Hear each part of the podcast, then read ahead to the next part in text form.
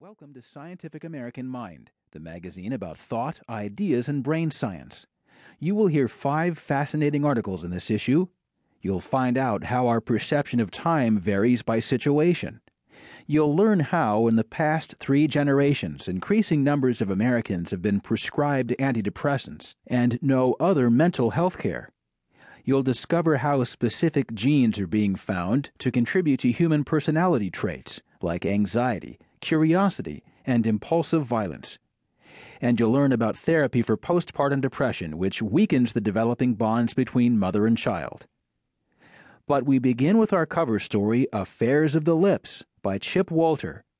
He says research is revealing a hidden complexity to the simple act of kissing that impacts you and your partner.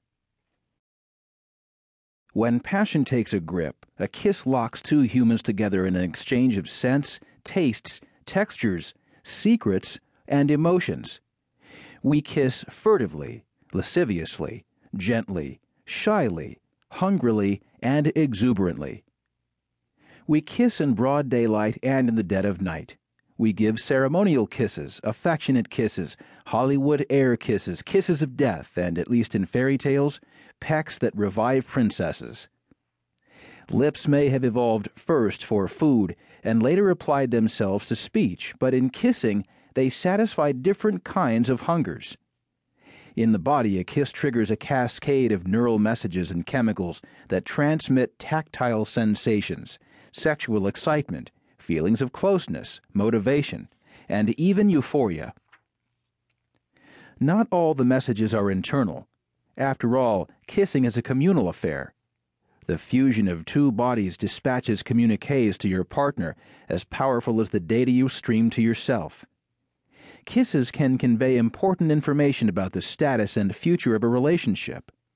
So much, in fact, that according to recent research, if a first kiss goes bad, it can stop an otherwise promising relationship dead in its tracks. Some scientists believe that the fusing of lips evolved because it facilitates mate selection. Kissing, said evolutionary psychologist Gordon G. Gallup of the University of Albany State University of New York, last September in an interview with the BBC, involves a very complicated exchange of information, olfactory information, tactile information, and postural types of adjustments that may tap into underlying evolved and unconscious mechanisms that enable people to make determinations about the degree to which they are genetically incompatible. Kissing may even reveal the extent to which a partner is willing to commit to raising children, a central issue in the long term relationships and crucial to the survival of our species. Satisfying hunger. Whatever else is going on when we kiss, our evolutionary history is embedded within this tender, tempestuous act. In the 1960s, British sociologist and author Desmond Morris first proposed that kissing might have evolved from the practice in which primate mothers chewed food for their young and then fed them mouth to mouth, lips puckered. Chimpanzees feed in this manner, so our hominid ancestors probably did too. Pressing outturned lips against lips may have then later developed as a way to comfort hungry children when food was scarce, and in time to express love and affection in general. The human species might eventually have taken these proto parental kisses down other roads until we came up with the more passionate varieties we have today. Silent chemical messengers.